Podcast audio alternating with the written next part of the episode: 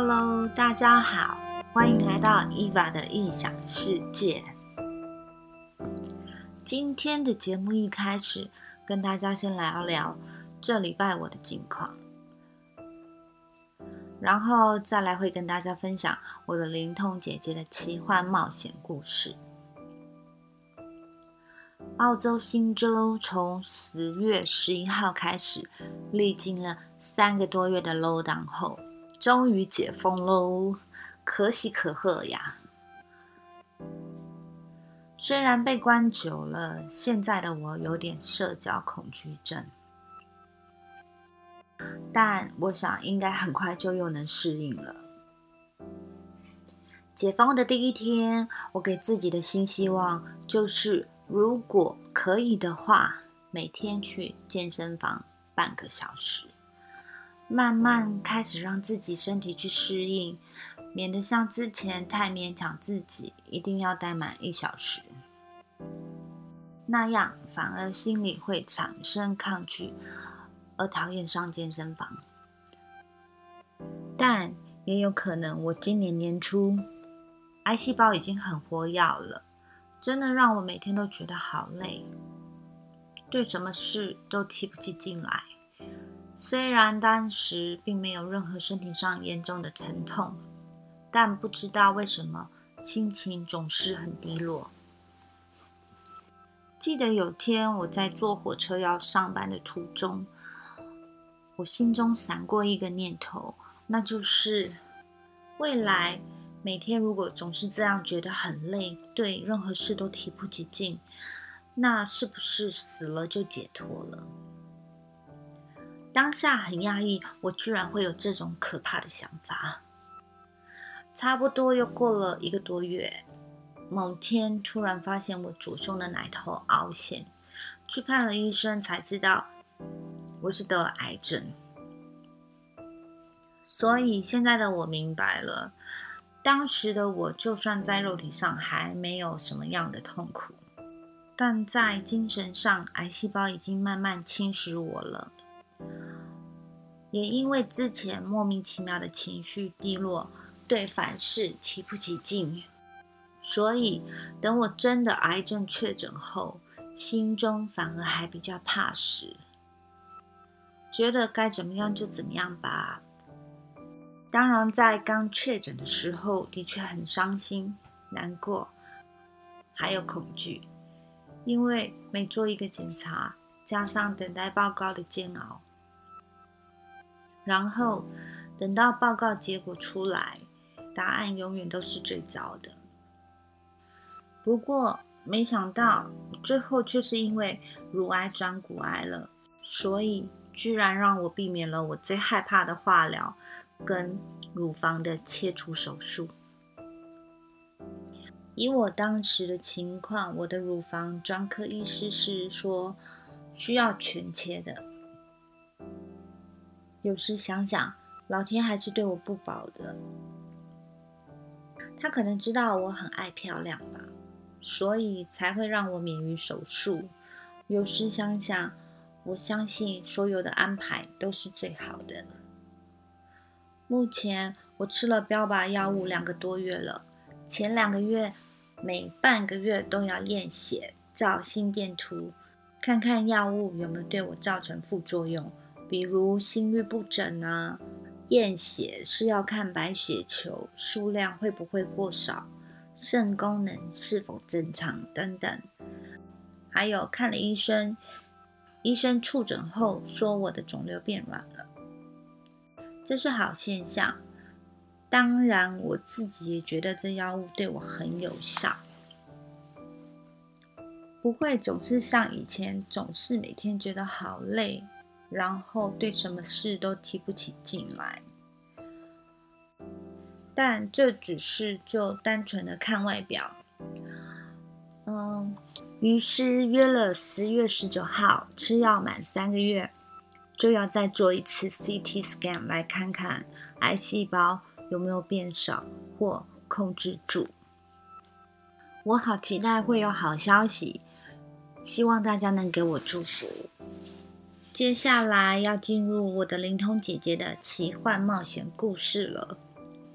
故事的主题是索命符。以下的故事我会以第一人称来叙述。故事的开始，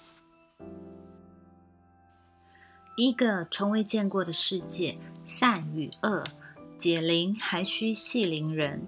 还记得电影《与神同行》吗？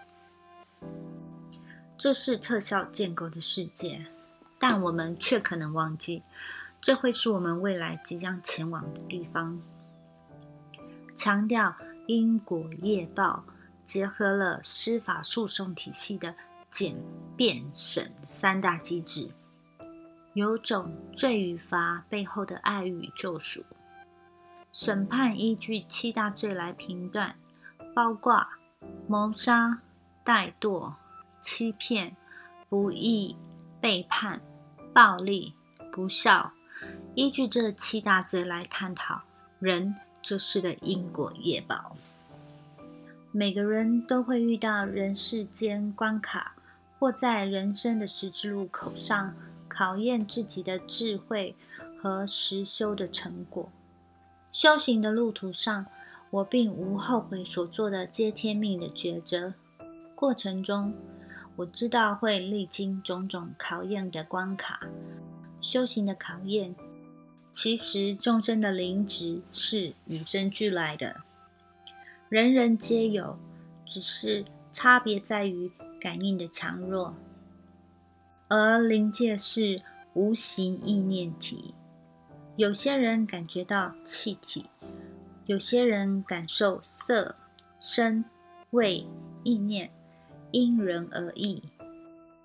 话说，无从说起的疲惫感，身体表征的不舒服已经三天了，感觉元神耗弱，自己自虚，让自己安处于静心，恢复调整。但灵体的耗弱感，却如同狂浪般一波波席卷我而来，使我无力招架。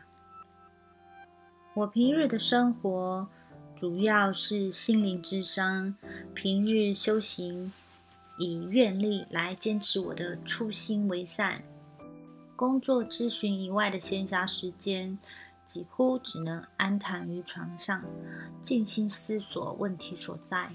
内心依旧无从答案，匪夷所思。抚心自问，自觉无愧于天地，无愧于心，更无愧于人。真的俯不愧于天地万物啊！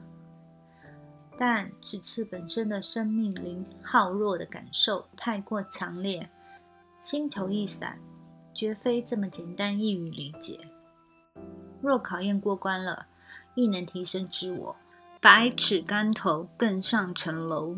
日常晨曦的早晨，瘫赖在床上，不想起身而立，但明显的感觉被一波波的鬼灵干扰，让我体温急速降至冰点。不寒而栗，我很清楚是被外灵干扰，连起身如厕都不敢望见镜中的自己，生怕镜中之人非我。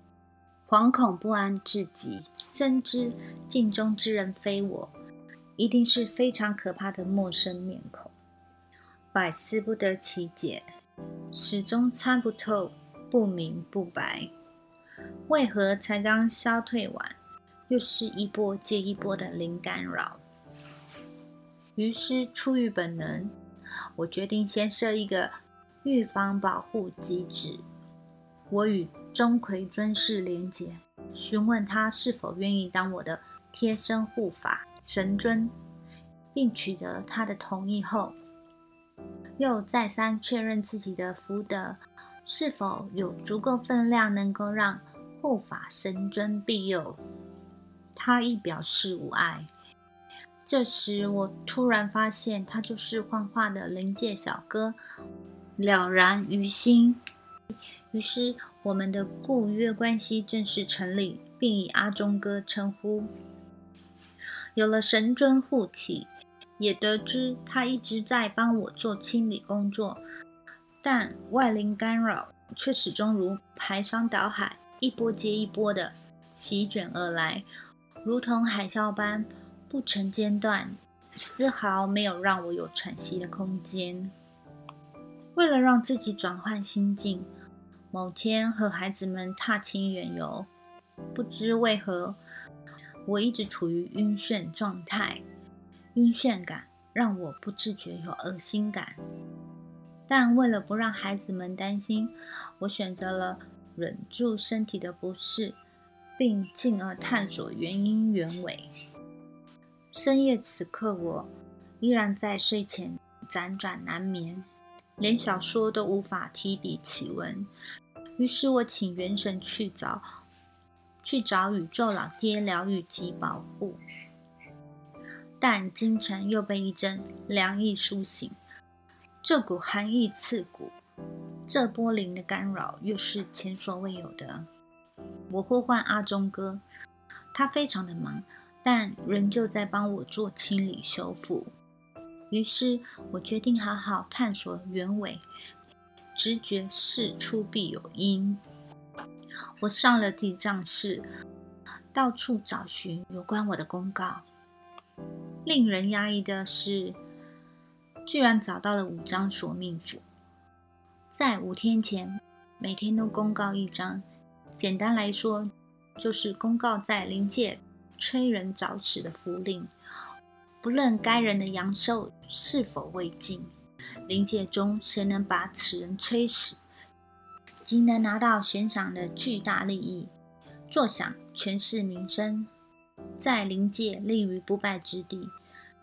其手段极其残忍严厉，逼人致死，不择手段。提笔至此，又被公告一张索命符，真感到无奈至极。当我一发现索命符的符灵，我立刻呼请老爹前来确认。老爹笑着说：“你进步越来越快了，居然第一时间就知道了。那就顺势给你做个模考吧。遇到魔扰或考验，能不能降服，由修订来破除干扰，由智慧观念来放下执着。”这样就能破除障碍，就能修行真上。反观那些一直无法真上或突破的人，肯定是界定会的修行有所不足。老爹想借此考验我的警觉性及处理方式。我忧心的说，被下命符的还不止我一个人，对方残忍的对我至亲至爱之家人，全部都下了催命符。宇宙老爹在第一时间挡下了他们的符令，却唯独留下我的催命符当做模考。宇宙模考肉身一样要花重本做的，老爹顺势而为。